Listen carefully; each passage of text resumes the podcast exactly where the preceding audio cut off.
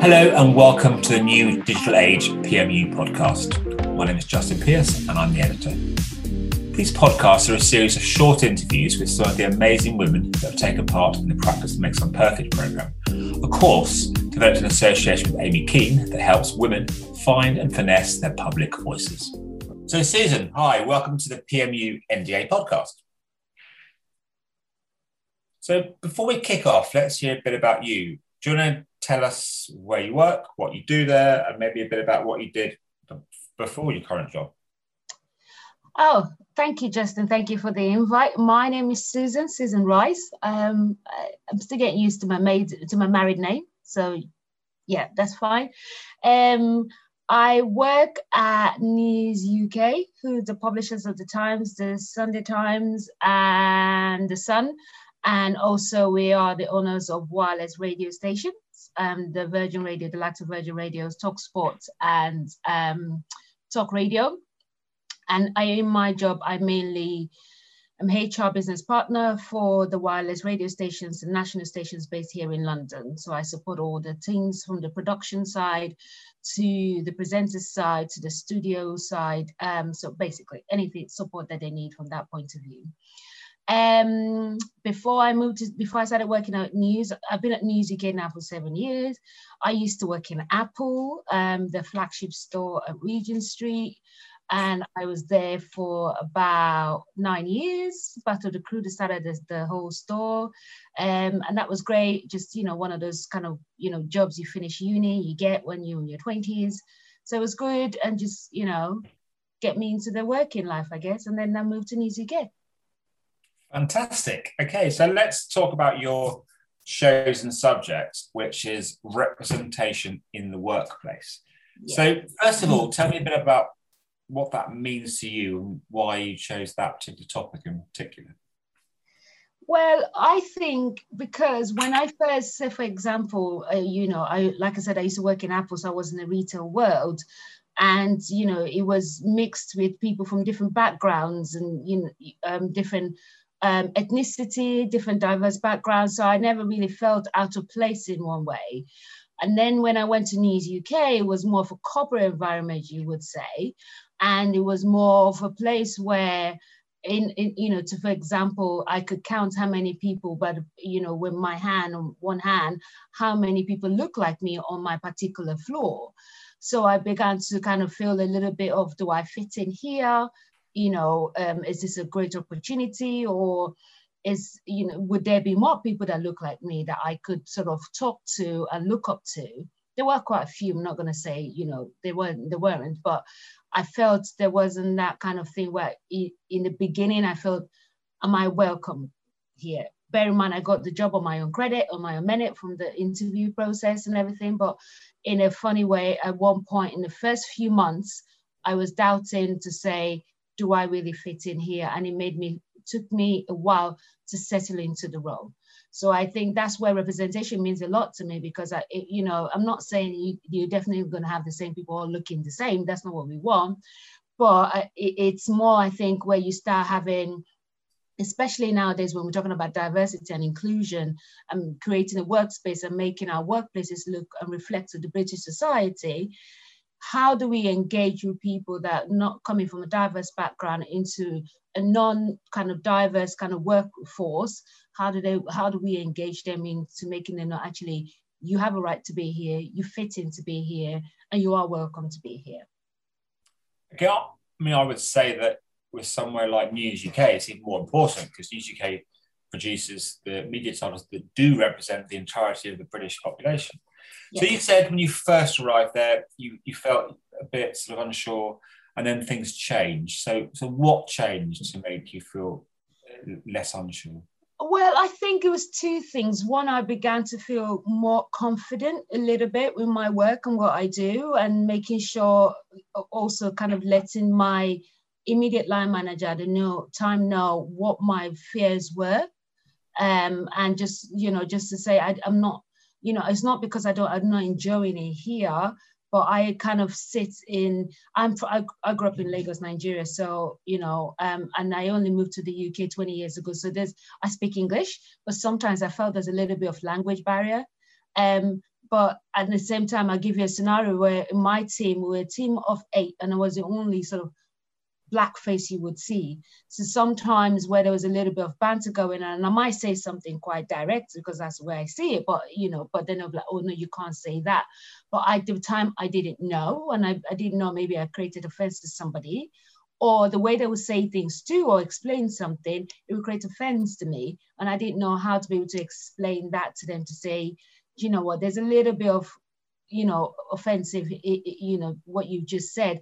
But then i think as time goes along and i've been there a little bit again you know career is moving up and up i begin to understand it's my own confidence. And i'm beginning to think that i could say things when i feel they're wrong but i could say them with, without saying actually you're wrong there but with, with with a more kind of mindful mind to say actually if you say it this way it could hurt somebody this way.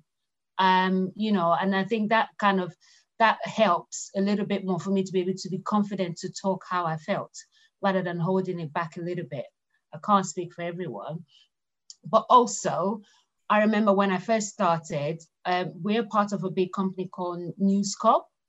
And News Corp is in New York. And we had one of the, the most senior vice presidents, HR person in the whole of News Corp around the world she walked in and I haven't seen her before, but she walked in and was like on the edge, a little bit on the chair, not scared, but just like, oh my God, you know what I mean?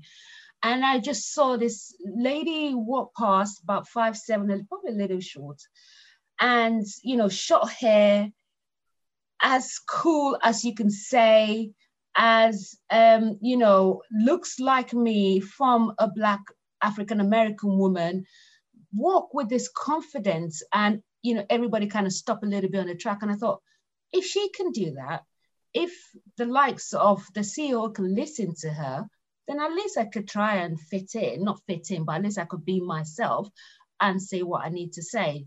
So that kind of, and I did have a little bit, I think I had a coffee with her just, just wanting to meet her. Like I, you know, that was the first person as well, from my point of view, was held such a high position. That looks like me that I actually just had a one-to-one with. So I think that, you know, uh, and our conversation wasn't, I didn't even go there and say, oh, how did you manage to go around? How do you, it was more like, I'm really pleased to meet you. You know, is there any advice you can give me? I'm in the early stages of my career because I just started HR at the time, you know, and she was just keep focused. And the one thing she said to me is keep asking questions, you know.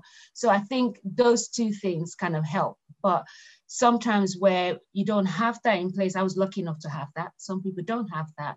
Is how do we then make that happen for other people?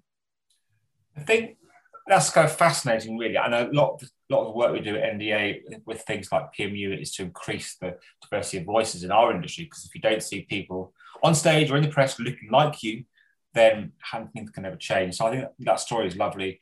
But what what what actually was what was given to you or what sort of help and support was given to you by by your working environment by your managers your management and you know by telling that story what could other companies learn by the things that helped you i think you know for me for example now in my role i am we are bringing in loads of interns and loads of young young young black british local south london you know ladies and men working coming to work for us as well, also from different kind of background. And i think what's been put in place is having people like me for me to be to for them to come and have a chat with and talk to even though i know nothing about radio. But we can have a chat of how they can deal with a corporate environment because some of them have never been there before. And i think what companies needs to try and do is that investment into our diversity and our inclusion because yes you can have diversity but if your team are not inclusive in, in a way then you know or building an inclusive team and making people feel welcome that they can be themselves yes they might be able to challenge things that they think is wrong but that open dialogue going. I think what company needs to try and do is not just about saying oh we want 20% women here and then 6% that you know um, um, ethnic minority in, in our in our uh, workforce. It's about what works has been done internally to make those people feel more welcome to make them feel more added to the voice and you know and ensuring that if somebody is not um in a way fitting in you know we're there we have we, we're, we're understanding that little because the reason why i gave my story was in the beginning, my manager thought I she wasn't gonna wasn't gonna pass me my probation, which means she was gonna terminate my contract. Okay. It's Not because she just thought I wasn't doing the job well. She uh, she said you were doing the job well, but it doesn't fit. Something is missing. But when I then spoke to her about what my what I feel internally I was going through, it helped to change the conversation. You know, that's so, really interesting. Okay, so how how did you how did that conversation happen? How did you get sort of the courage to to lay that out? Well, I, I, think it was more, well, one because I was nervous. I didn't want to lose my job. you know, yes, I was a single mom that just left the job for like nine years, and then three months later, I haven't got a job, which I thought was a good dream job, and giving me into the career. And I just, I was open and I was honest. You know, and I think that scared. And I, you know, in that moment, it was very an emotional meeting. And I, I asked myself when I left that meeting, why did I feel so emotional? Why did I let my vulnerability show? but I think it helped because she then saw it from a different side. Um, and you know, later on, months later, when we are having another probation meeting, she's like, "I've got nothing else to say because you just flown higher than what I had expected and what I thought I saw in the interview is what I've seen for you within the last six to whatever months." So I think that's is a, that environment of people being able to talk because if you have an inclusive environment, if you have an open dialogue environment where people can t- say their fears without feeling they're going to be attacked or thinking they're bringing some sort of negativity around, then it helps because you know if I didn't speak at the time, I would have left that place. I would have been so upset and I would have been, you know, saying all sorts of negative things. I mean, I probably could, but then I'm still there seven years down the line and I've gone from where I started to massively different, you know, going on the stride that I wanted to go to when I started HR. Being open and honest, that's the key things, I guess, but also not not easy for everyone. So what advice would you give someone like you that's listening to this, going through the same feelings and emotions that you had, uh, but they're too scared to make a move, they're too scared to talk. You know, what's your advice for them? What should they what should they be doing? Well, I think what it is is is kind of put in a situational way if I say something, what impact would that mean? If I keep it inside of me, it's not going to get better. It's not going to get resolved. And I think, yes, maybe you could might want to look in at speaking to somebody externally so they can get so like a coach and guide you how to have that conversation. But I think the main thing is about speaking up. Because if you keep it inside, we're not going to get anywhere.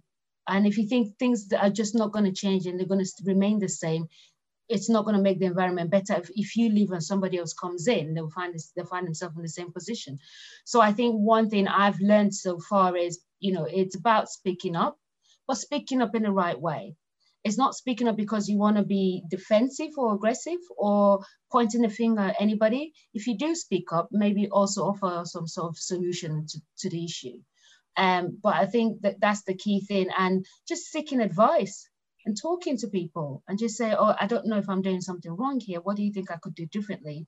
Um, you know, and just learning from uh, from your surroundings as you go along.